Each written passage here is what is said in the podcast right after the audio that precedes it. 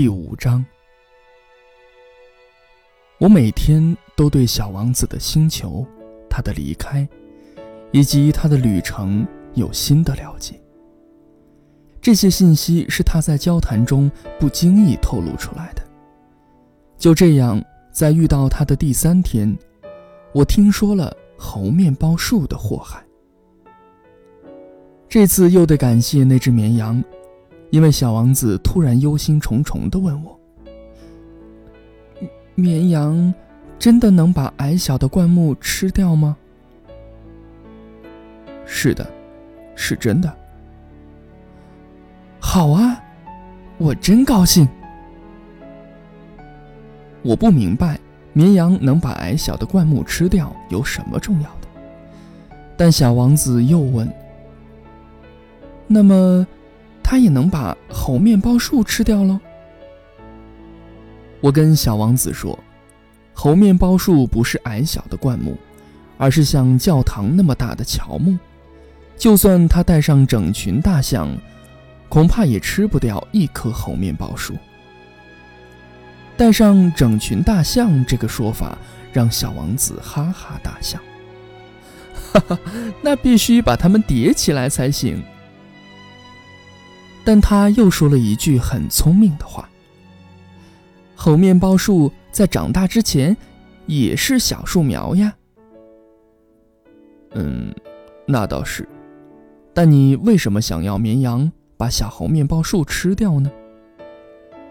他的回答是：这还要说吗？仿佛这里面的道理是显而易见的，我只好绞尽脑汁自己弄明白这个问题。原来和所有星球相同，小王子的星球上有好植物和坏植物，所以那里就有好植物的好种子和坏植物的坏种子。但种子是看不见的，它们隐秘地沉睡在泥土里，直到有的种子突然决定苏醒，接着它会发芽，先是害羞地迎着阳光长出可爱的嫩枝。如果这是萝卜或者玫瑰的嫩芽，你可以任它生长。但如果是坏的植物，那么你认出来之后要马上把它拔掉。小王子的星球上有些可怕的种子，就是猴面包树的种子。它们入侵了那个星球的土地，假如发现得太晚，你就再也不能将猴面包树拔掉，它会覆盖整个星球，它会长出许多树根。如果星球太小，而猴面包树又太多的话，星球最后将会被撑得爆裂。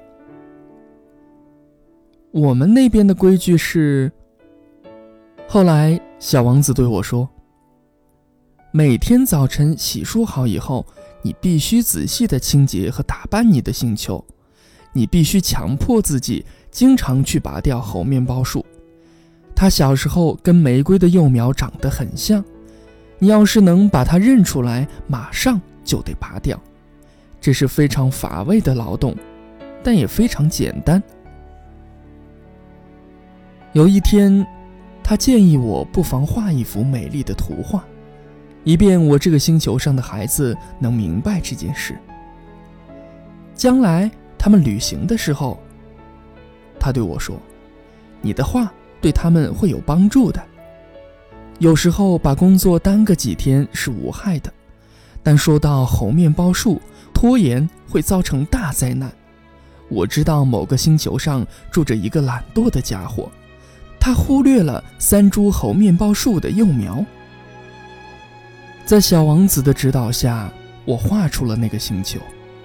我不想采用道德家的口吻，但猴面包树的危害很少有人知道，而人们迷路踏上小行星的可能性又很大，所以我打算不再保持沉默，而是破例地呼吁，孩子们，当心猴面包树。我用心去画这张图，是为了提醒朋友们注意，他们就像我自己，已经在危险边缘逗留了太久。花心思给大家上这一课还是很值的。你也许会问，这本书里其他图画为什么不像这幅猴面包树的图画这么漂亮呢？答案十分简单，我也想画得这么漂亮，但没有成功。在画猴面包树的时候，有种紧迫感在驱动着我。